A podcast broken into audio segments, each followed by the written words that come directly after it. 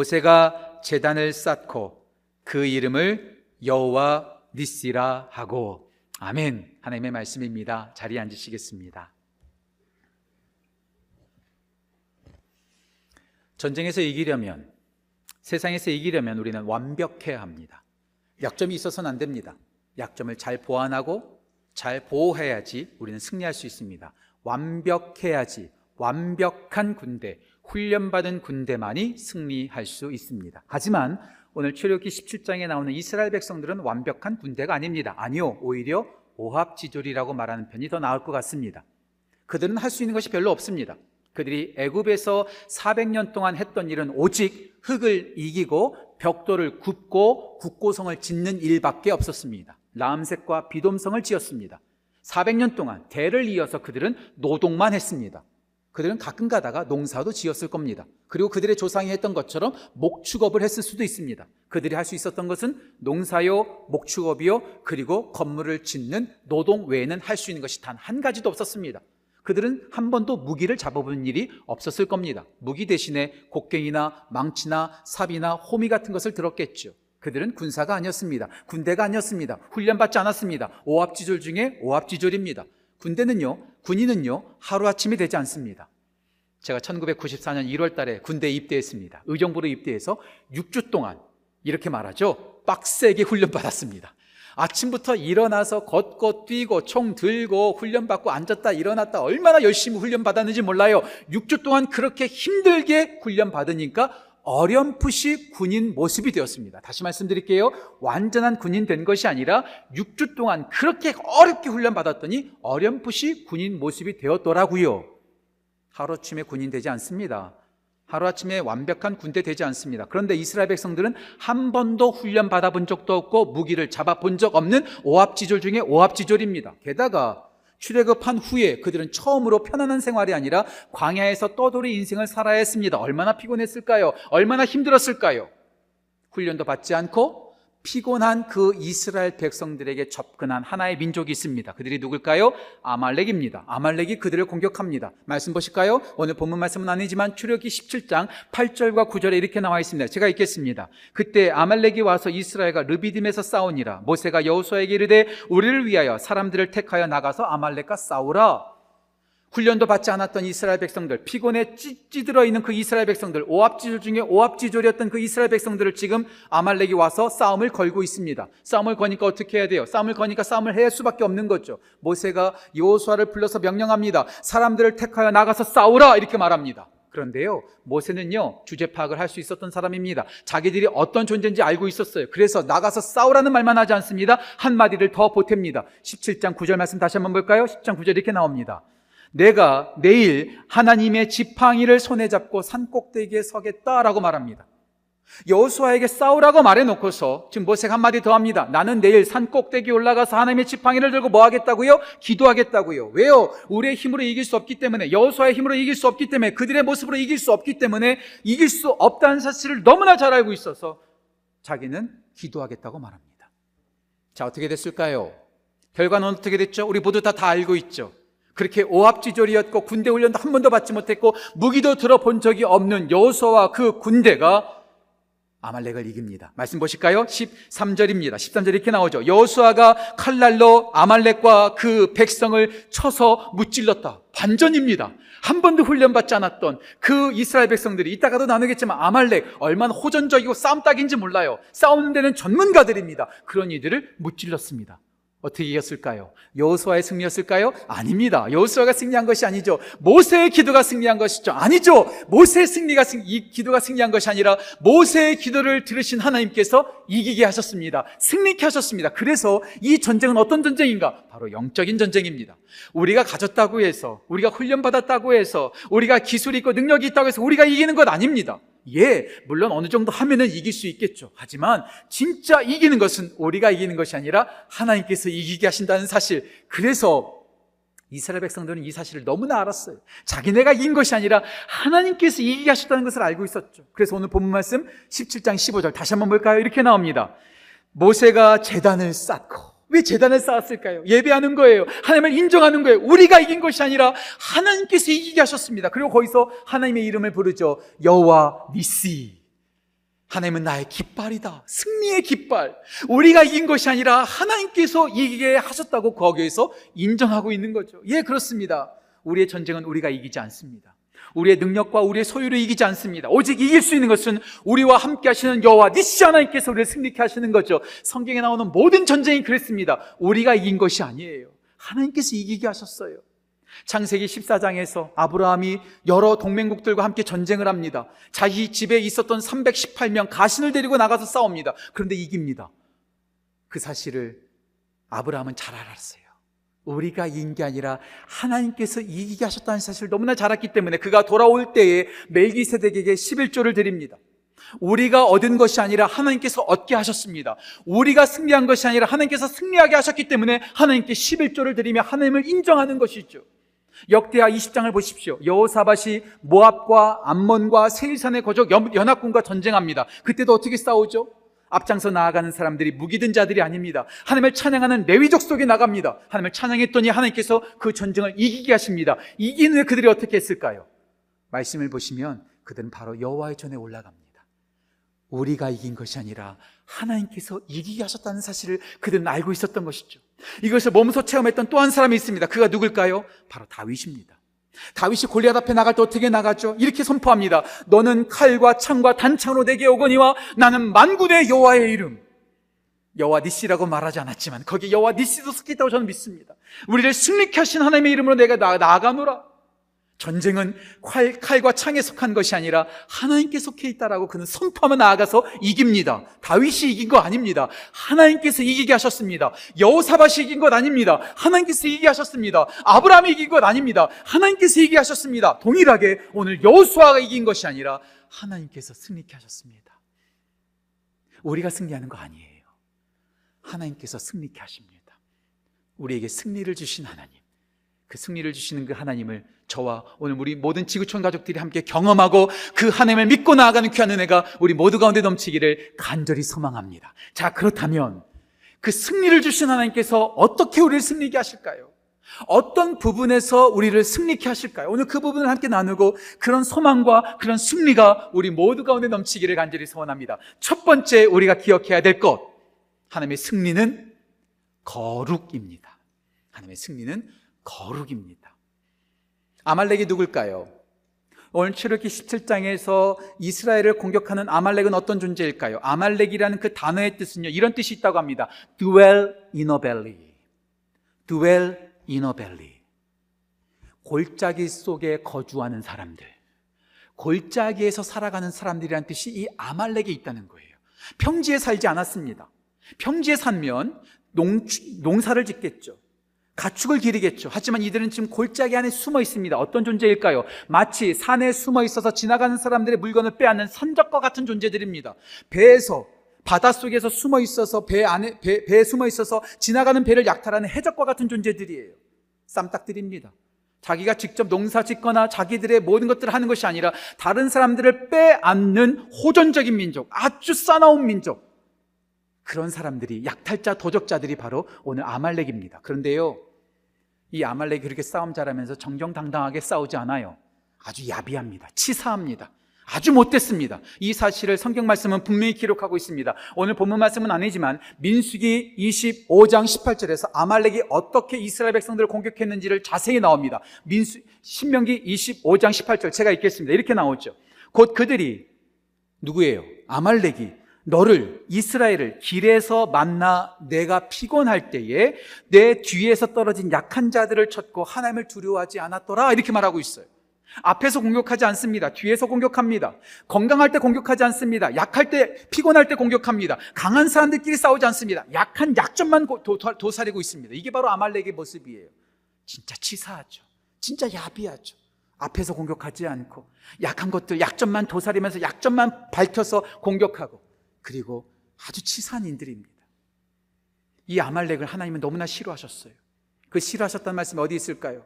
오늘 본문 말씀 출애굽기 17장 14절과 16절을 볼 필요가 있습니다. 제가 읽겠습니다. 14절 이렇게 나와 있습니다. 여호와께서 모세에게 이르시되 이것을 책에 기록하여 기념하게 하고 여호수아의 귀에 외어 들리라. 내가 아말렉을 없이 하여 천하에서 기억도 못하게 하리라. 하나님께서 완전히 없애버리시겠다고 말씀하십니다. 여기서 끝나지 않습니다. 16절 말씀 보실까요? 이르되 여호와께서 맹세하시기를 여호와가 아말렉과 더불어 대대로 싸우리라. 아말렉을 가만히 내버려 두지 않을 거야. 이 치사하고 이 못된 민족 내가 대대로 싸울 거야.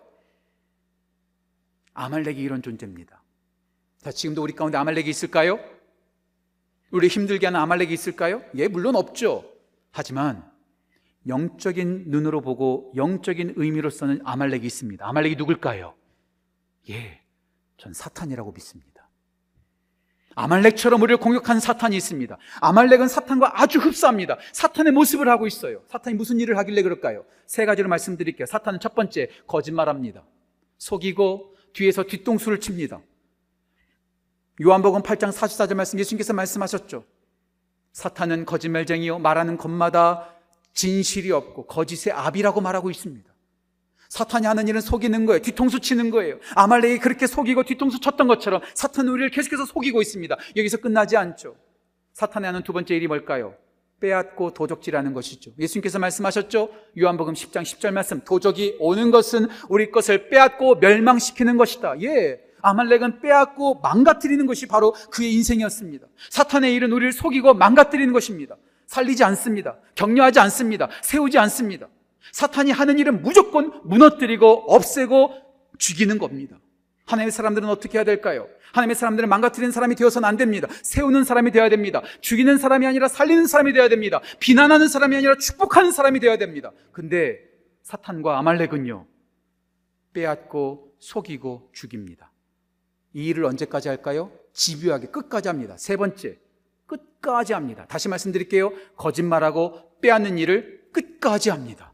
우리가 너무나 잘 아는 말씀 베드로전서 5장 7절 말씀 이렇게 말하고 있죠. 근신하라 깨어라 너희 대적 마귀가 우는 사단처럼 집어삼킬 자를 찾아 두루 다니고 있다라고 말하고 있어요. 사탄은 포기하지 않아요. 끝까지 공격합니다. 그도 그럴 것이 아말렉이 끝까지 이스라엘 백성들을 공격합니다. 광야에서만 공격하지 않았어요. 이들이 가나안 땅에 들어갔더니 기두원 시대 때 이스라엘 백성들을 공격합니다.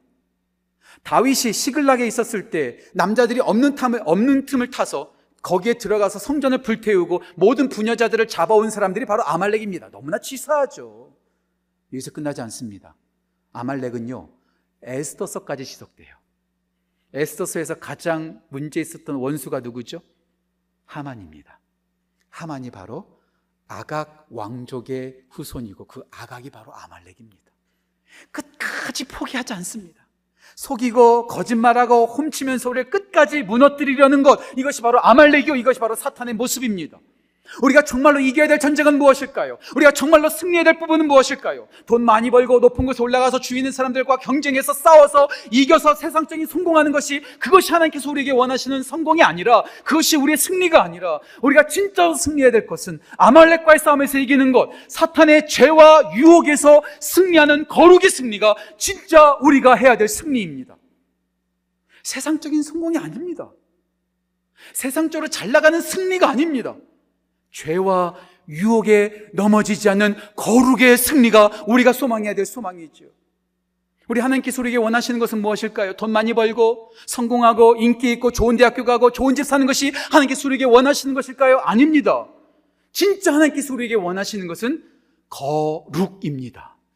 그래서 레위기 19장 2절 말씀 이렇게 말씀하고 있습니다. 내가 거룩하니 너희도 거룩할지어다. 하나님께서 우리에게 원하시는 것은 거룩이에요. 이 사실을 너무나 잘 알고 있어서 우리 예수님도 강조하셨죠. 마태복음 5장 48절 말씀 하늘에 계신 너희 아버지의 온전하심과 같이 너희도 온전하라. 사도 베드로도 말합니다. 베드로전서 1장 15절 말씀 너희를 부르신 거룩한 이처럼 너희도 거룩하라. 우리가 진짜로 소망해야 될 것이 무엇일까요? 예, 바로 거룩입니다. 우리가 왜 불행할까요? 왜 우리가 힘들까요? 왜 우리가 어려울까요? 돈이 부족해서? 아파서? 좋은 집에 살지 못해서? 그때 그 대학교를 들어가지 못해서 우리가 불행하고 우리가 힘들게 살아가는 것일까요? 전혀 아닙니다. 아담과 하와가 왜 불행했죠? 그가 있었던 곳은 에덴 동산입니다. 부족함이 없었어요. 모든 것이 다 있었습니다. 하지만 그곳에서 그들이 왜 불행해졌죠? 먹을 것이 부족해서 그들이 불행해진 것이 아니라 그들이 하나님의 말씀에 순종하지 않는 불순종 때문에 거룩이 깨어지는 그 순간 그들은 부끄러움을 경험했고 거룩이 깨어지는 그 순간 그들은 추방당했습니다. 우리가 불행한 것? 없어서 불행한 것 아니에요. 우리의 소망을 이루지 못해서 불행한 것 아닙니다. 거룩함을 깨어졌기 때문에 죄와 유혹에서 넘어지는 그 불순종 때문에 우리가 불행해지는 것이죠.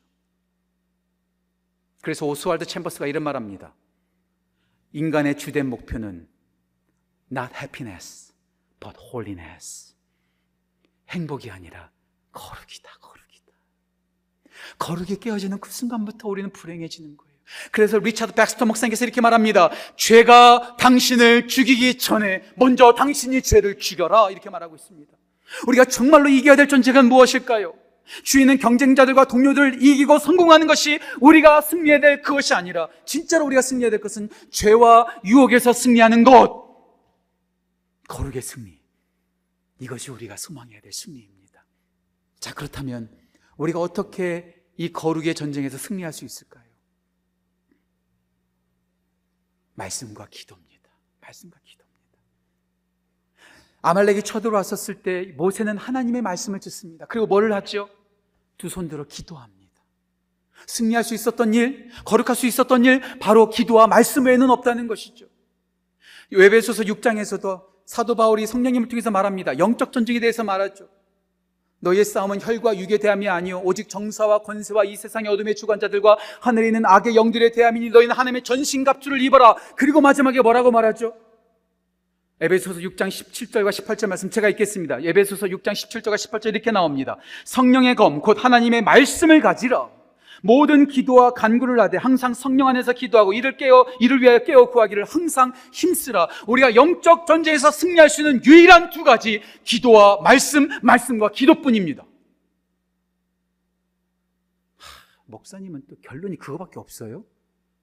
또 말씀과 기도래. 매달 똑같은 말만 해. 매달 똑같은 말만. 이렇게 생각하시나요?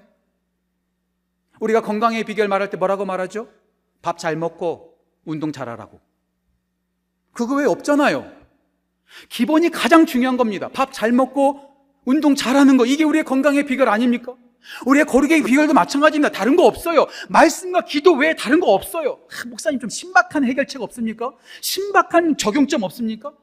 여러분들 말씀과 기도 외에 우리가 거룩해질 수 있는 방법 있으시면 저한테 말해주세요. 제가 다음 주 설교 고칠게요. 말씀과 기도 외에 우리가 거룩해질 수 있는 방법이 없어요. 그래서 사도 바울도 성령님을 통해서 우리 가운데 분명히 말합니다. 우리 같이 읽었으면 좋겠어요. 디모데 전서 4장 5절 말씀 같이 읽을까요? 우리 영상을 보고 같이 읽겠습니다. 하나님의 말씀과 기도로 거룩하여짐이라. 다른 거 없어요. 말씀과 기도가 최우선이어야 합니다. 우리의 능력으로 이기지 않습니다. 여호수아의 칼이 최신식이었기 때문에 승리한 거 아닙니다. 전략이 좋아서 이긴 거 아닙니다. 모세가 하나님의 말씀을 듣고 그 말씀대로 지팡이를 들고 기도했기 까닭에 승리한 것이죠. 말씀과 기도, 그 하나님으로부터 승리가 오는 것입니다. 우리가 죄와 유혹 이길 수 없어요. 목사가 됐다고 해서 죄와 유혹 이기는 거 아닙니다. 하나님의 말씀과 기도를 붙잡을 때에 하나님의 말씀을 듣고 그 말씀을 따라 기도할 때에 우리가 죄와 유혹, 사탄의 모든 공격에서 패배하는 것이 아니라 거룩으로 나아가는 승리를 경험하게 될 것입니다. 저와 우리 모든 지구촌 가족들, 또 영상으로 보고 있는 모든 성도인들, 우리가 말씀과 기도를 붙잡읍시다.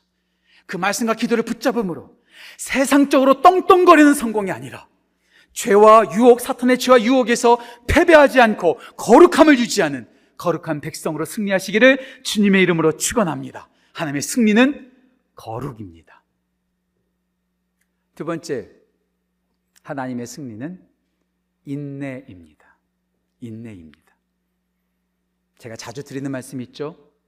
믿음은 만사형통이 아니라고요. 믿음은 만사형통이란 말을 자주 합니다. 진짜로 믿으면 다 만사형통 될까요? 믿으면 만사형통이라면 이 세상에 안 믿을 사람이 어디 있겠습니까? 예수님만 믿으면 병 걸리지 않고 예수님만 믿으면 부자가 되고 예수님만 믿으면 좋은 학교 가고 예수님만 믿으면 잘 살 수 있다. 만사형통 된다 면이 세상에 안 믿을 사람이 어디 있겠습니까? 다 믿죠, 다 믿죠. 예수님 믿어서 만사형통이 아닌 분들 제가 너무나 많이 봤어요. 다음 주에 더 깊이 나눌게요. 너무나 많이 봤어요. 믿음은요, 만사 형통을 위해서 우리 가운데 필요한 것이 아니라 만사 형통이 아닌 순간에 진짜 믿음이 필요한 것이죠. 아니요, 오히려 믿음 때문에 더 어려운 삶을 살아갑니다. 아브라함을 보십시오. 그가 믿음이 없었다면 갈대아 우루 떠날 필요가 없어요. 요셉 보세요. 하나님을 믿는 믿음이 없었다면 그는요, 감옥까지 내려가지 않습니다. 다윗을 보세요. 하나님을 믿는 믿음이 없었다면요, 그는요, 그냥 양치는 목동으로 편안하게 살았을 거예요. 오늘 다니엘 이야기 들으셨죠? 다니엘의 믿음이 없었다면 사자굴 들어갈 필요가 없죠. 사자굴 왜 들어갑니까? 사도 바울이 예수님을 믿지 않았다면 그는 엘리트 중에 엘리트, 로마 시민권자여 바리새인으로 편안하게 살았을 것입니다. 믿음이 없다면 편안하게 살아갑니다. 하지만 그들에게 믿음이 있었기 까닭에 아브라함은 고향 땅을 떠나야 했습니다. 불편해야 됐죠. 요셉은 하나님을 믿었기 까닭에 그는 억울한 누명 속에 감옥으로 들어갑니다. 다윗은요. 하나님을 믿는 믿음 때문에 그는 도망자 신세가 되어서 여러 가지로 고살프게 살아갑니다. 다니엘은 사자굴에 들어가죠. 무엇 때문에? 믿음 때문에. 사도 바울도 마찬가지입니다. 믿음 때문에 그는 편안한 생활을 살지 못하고 오히려 복음을 위해서 산전, 수전, 공중전 다 겪습니다. 그리고 마지막에는 순교까지 당합니다. 믿음은 우리 가운데 편안함을 주지 않습니다. 오히려 믿기 때문에 우리는 환란과 시련과 고통을 만날 수 있다는 것. 이스라엘 백성들도 마찬가지죠. 열 가지 재앙을 경험했습니다. 하나님의 전능하심을 경험했습니다. 홍해가 갈라지는 것도 보았습니다. 이제 광야로 나왔다면 일사천리로 가나안 땅으로 들어가는 것이 맞지 않습니까? 그런데 나오자마자 그들이 무엇을 경험했어요? 아말렉이 쳐들어오는 거예요. 환란을 만나는 거예요. 고난을 만나는 거예요.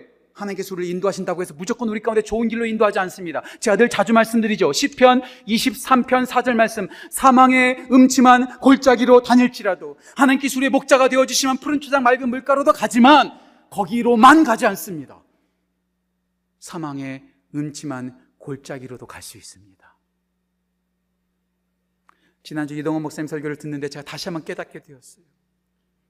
마태복음 7장에 보면 예수님께서 두 가지의 사람에 대해서 말합니다. 한 사람은 말씀을 듣고 행하는 지혜로운 사람, 또 한 사람은 말씀을 듣고 행하지 않는 어리석은 사람. 자, 지혜로운 사람, 어리석은 사람, 믿음의 사람, 믿지 않는 사람, 순종의 사람, 순종하지 않는 사람. 이 두 사람이 등장하고 있는데요. 이 두 사람이 똑같은 환란을 경험합니다. 마태복음 7장 24절과 25절 말씀 보세요. 말씀을 듣는 사람들도 비가 내리고 창수가 나고 바람이 분다라는 말이 나옵니다. 그런데 믿지 않는 사람들에게도 동일하게 나옵니다. 25절과 26절 말씀 보세요. 믿지 않는 이들, 어리석은 자들도 비가 내리고 창수가 나고 바람이 부딪힌다라고 말하고 있습니다. 예수님을 믿어도 비가 내립니다. 예수님을 믿지 않아도 비가 내립니다. 믿음의 삶을 살아도 비가 내립니다. 믿음의 삶을 살지 않아도 비가 내립니다. 바람이 불어 닥칩니다. 하지만 똑같이 우리 가운데 환란과 시련이 다가오지만 믿는 사람과 믿지 않는 사람 반응이 완전히 다릅니다. 말씀을 듣지 않는 사람은 어떻게 될까요? 예, 27절에 나오죠. 넘어짐이 심하리라. 무너져 버리는 거예요. 하지만 말씀을 듣고 행하는 지혜로운 사람, 믿음의 사람은 어떻게 될까요? 무너지지 않습니다. 견딥니다. 견딥니다. 예, 우리가 믿는 삶을 살아간다 할지라도 우리 가운데 환란과 시련이 있을 거예요. 그러나 그런 환란과 시련 속에서도 아말렉이 쳐들어온다 할지라도 우리는 절대로 넘어지지 않습니다. 또 이 넘어지지 않는다는 것을요. 나는 문제도 다 비껴나가고 내 사업은 망하지 않고 난 파이어 당하지 않고 내 자녀들은 건강하고 이렇게 해석하지 마세요. 환란이 온다 할지라도 다음 주에 나누겠지만 이해되지 않는 고통이 온다 할지라도 하나님을 등지지 않는 거예요. 하나님, 제가 이렇게 하나님 믿었는데 이렇게 하시깁니까? 나 이제 하나님 안 믿어요. 등지고 믿음을 저버리는 것이 아니라 어려우면 어려울수록 하나님을 붙잡고 인내하는 거예요. 견디는 거예요. 흔들리지 않는 거예요. 환란과 시련이 우리 가운데 오고 아말렉이 쳐들어온다 할지라도 우리가 흔들리지 않고 승리하는 것 이게 바로 하나님께서 우리에게 주신 인내의 승리입니다. 자 그렇다면 우리가 어떻게 인내할 수 있을까요? 인내할 수 있는 방법은 무엇일까요? 저는 이렇게 말씀드리고 싶습니다. 말씀의 사람이 함께 해야 합니다. 말씀의 사람들이 함께 해야 합니다. 모세가 기도합니다. 모세가 홀로 기도하지 않죠. 누가 옆에서 돕죠? 아론과 훌이 옆에서 도와줍니다. 모세가 칼 들고 나가서 싸운 거 아닙니다. 누가 나가서 싸웠죠?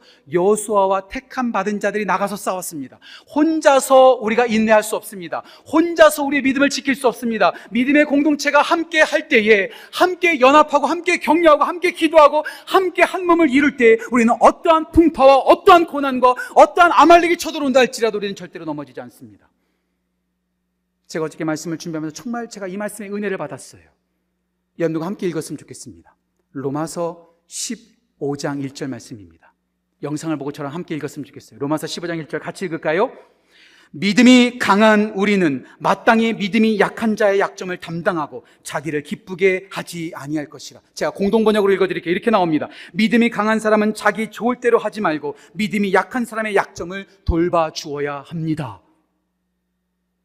아말렉이 우리 가운데 쳐들어올 때 우리가 해야 될 것은 무엇일까요? 내부 총질하고 서로 비난하고 서로 싸우는 것이 아니라 우리가 함께 말씀의 사람들끼리 연합하고 함께 동역하는 겁니다.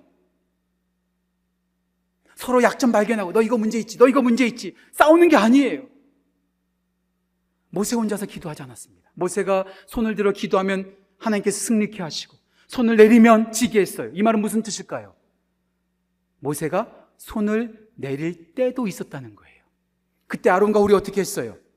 당신 하나님의 지팡이를 든 자로서 어찌 손을 내립니까? 옆에서 지적질하지 않았습니다. 비난하지 않았습니다. 비판하지 않았습니다. 어떻게 했죠? 그 약점을 잡아준 거예요. 비난하지 않고, 비판하지 않고, 잡아준 거예요. 모든 조직과 모든 공동체가 무너지는 이유가 뭔지 아세요? 외부 풍파가 아닙니다. 내부 분열입니다. 아무리 거센 풍파가 온다 할지라도 단단하게 뭉쳐있으면 절대로 넘어지지 않습니다. 하지만 잠깐만 소리가 치고 잠깐만 바람이 불어도 내부에서 흔들리면 모든 것이 흔들리는 거죠. 우리가 정말 해야 될 것은 무엇일까요? 아, 어떻게 목사가 쉬고 있어?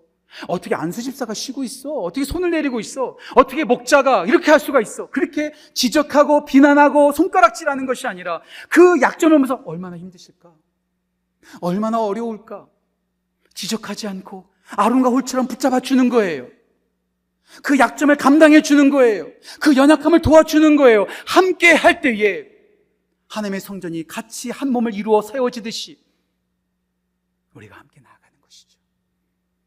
이스라엘 백성들은 혼자서 그 어려움을 돌파하지 않았습니다. 모세 혼자서 하지 않았습니다. 아론과 훌과 여호수아와 택함 받은 모든 백성들이 함께 움직였죠. 우리 교회도 그렇게 소망합니다. 그래서 저는 여러분들이 필요합니다. 여러분들도 제가 필요한 거죠. 여기 계신 분들은 이쪽에 계신 분들이, 이쪽에 계신 분, 여기 계신 분들이, 오늘 현장에 나와 계신 분은 온라인으로 예배 드리시는 분들이, 온라인으로 예배 드리시는 분은 여기 계신 분들이 같이 연합하는 거예요. 같이 격려하는 거예요. 서로 잘못 지적하는 것이 아니라 서로 그 약점을 채워주면서 나아가는 거죠. 목사도와 전도사들과 선교사님들과 안수 집사님, 서리 집사님들, 우리 교회 선생님들, 사역자들, 모든 청년들과 청소년들과 어린아이들까지 다 함께하는 것이죠. 그렇게 함께함으로 우리는 모든 환란과 시련에서 인내함으로 믿음을 지키고 승리하게 될 줄 믿습니다. 하나님의 승리는 인내입니다. 하나님의 승리는 거룩입니다. 마지막 하나님께서 우리에게 주시는 승리는 구원입니다. 하나님의 승리는 구원입니다. salvation. 구원입니다. 여기서 보다 더 근본적인 질문을 하나 해야 될 것 같아요. 아말렉이 이스라엘을 왜 공격했을까요? 아니요. 사탄이 우리를 왜 그렇게 공격할까요? 왜 공격할까요? 우리가 고통받는 모습을 보면서 웃으려고? 우리를 괴롭히려고? 짜증나게 만들려고? 우리를 분열시키려고? 그래서 우리를 공격하는 것일까요? 아닙니다. 분명한 공격의 목적이 있어요. 특별히 출애굽기 17장 8절 말씀 보십시오. 이렇게 나옵니다. 히브리서 17, 출애굽기 17장 8절 말씀 이렇게 나옵니다.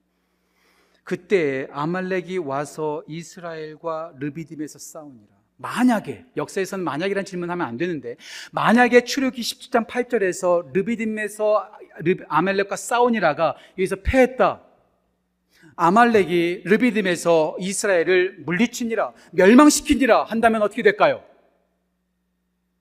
출애굽기는 40장까지 쓰일 필요가 없습니다. 출애굽기 17장 8절로 끝나게 됩니다.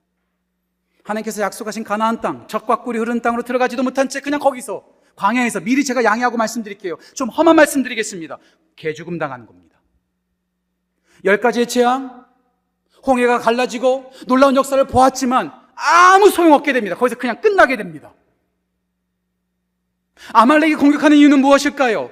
단지 괴롭히는 게 목적이 아닙니다. 완전히 멸망시키는 겁니다. 사탄이 우리를 공격하는 이유는 뭘까요? 우리가 가지고 있는 것 빼앗고 우리를 괴롭히는 것이 목적이 아니라 우리가 믿지 않고 영원한 열망받는 것, 영원한 형벌에 빠지는 것, 이것이 사탄의 목적입니다. 데살로니가 우서 1장 8절과 9절 말씀 보세요. 제가 천천히 읽어드릴게요. 데살로니가전서 1장 8절과 후, 데살로니가 후서 1장 8절과 9절 이렇게 나옵니다. 하나님을 모르는 자들과 우리 주 예수의 복음에 복종하지 않는 자들에게 형벌을 내리시리니 이런 자들은 주의 얼굴과 그의 힘의 영광을 떠나 영원한 멸망의 형벌을 받으리로다. 하나님을 등지고 하나님을 알지 못하고 복음을 받아들이지 않고 믿음에서 저버리면 우리는 영원한 형벌과 불쪽에 들어간다는 거예요. 제가 여러분들 겁주는 거 아니에요. 협박하거나 겁박하는 거 아니에요. 진짜로 우리가 믿음을 저버리고 우리가 그 모든 것을 다 패배해버린다면 우리가 약할 곳은 지옥밖에 없습니다. 지옥밖에 없어요. 끝장나는 거예요. 이거보다 더 무서운 게 어디 있습니까? 여러분들 모든 게임은요, 이겨도 되고 져도 됩니다. 오락게임, 이겨도 되고 져도 됩니다. 어제도 메이저리그가 있었겠고요. NBA 농구가 있었겠지만 모든 스포츠 경기 이겨도 되고 져도 됩니다. 물론 그 경기를 하는 사람은 어떻게든지 이기려고 하죠. 하지만 일주일 전에, 1년 전에 그 경기를 기억한 사람 단 한 사람도 없습니다. 이겨도 되고 져도 됩니다. 하지만 목숨이 걸려 있는 전쟁에는 이겨도 되고 져도 되는 게 아닙니다. 반드시 이겨야 됩니다. 왜요? 지면 죽기 때문에. 하물며 영적인 전쟁은 어떨까요? 져도 되고 이겨도 되는 게임이 아닙니다. 반드시 이겨야 됩니다. 목숨만 있는 것이 아닙니다. 영원한 생명을 잃어 영원한 형벌을 받게 됩니다. 절대로 잊지 마십시오. 우리가 반드시 이겨야 될 전쟁은 돈 많이 전, 돈 많이 버는 전쟁도 아니고 많은 집을 사는 것도 아니고 성공하는 것도 아니고 영원한 생명을 얻는 것 이거 외에는 없습니다. 데살로니가 우서 1장 8절과 9절 말씀 읽었다면 한 말씀 더 봤으면 좋겠어요. 히브리서 10장 38절과 39절입니다. 이 말씀도 제가 천천히 읽겠습니다. 히브리서 10장 38절과 39절입니다. 나의 의인은 믿음으로 말미암아 살리라. 또한 뒤로 물러가면 내 마음이 그를 기뻐하지 아니하리라 하셨느니라. 우리는 뒤로 물러가 멸망할 자가 아니요. 우리는 뒤로 물러가 멸망할 자가 아니요. 오직 영혼을 구원함에 이르는 믿음을 가진 자니라. 뒤로 물러가서 믿음을 저버리고 거기서 패배해서 영원한 형벌을 받는 것이 아니라 우리가 믿음을 가지고 영원한 생명을 누리는 삶을 살아가는 것 이보다 더 중요한 거 없습니다. 거룩하기 위해서 우리가 어떻게 해야 된다고 말씀드렸죠? 말씀과 기도를 붙잡으셔야 된다고 말씀드렸습니다. 시련과 환란에서 우리가 이기기 위해서 인내하기 우리 가운데 뭐가 필요하다고 말씀드렸죠? 믿음의 동역자들과 함께하는 모습들이 필요하다고 말씀드렸습니다. 자 그렇다면 구원의 승리를 이루기 위해서 우리 가운데 필요한 것은 무엇일까요? 전 여러분들에게 단 한 가지만 말씀드리겠습니다. 단 한 가지. 제발, 제발, 영적인 일에 관심 좀 가져주십시오. 제발, 영적인 문제에 관심 좀 가져주십시오.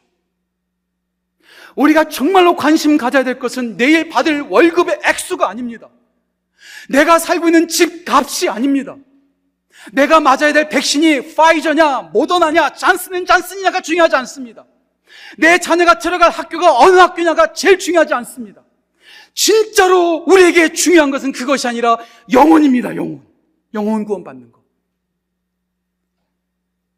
제가 어저께 정말로 한심스러운 뉴스를 들었습니다.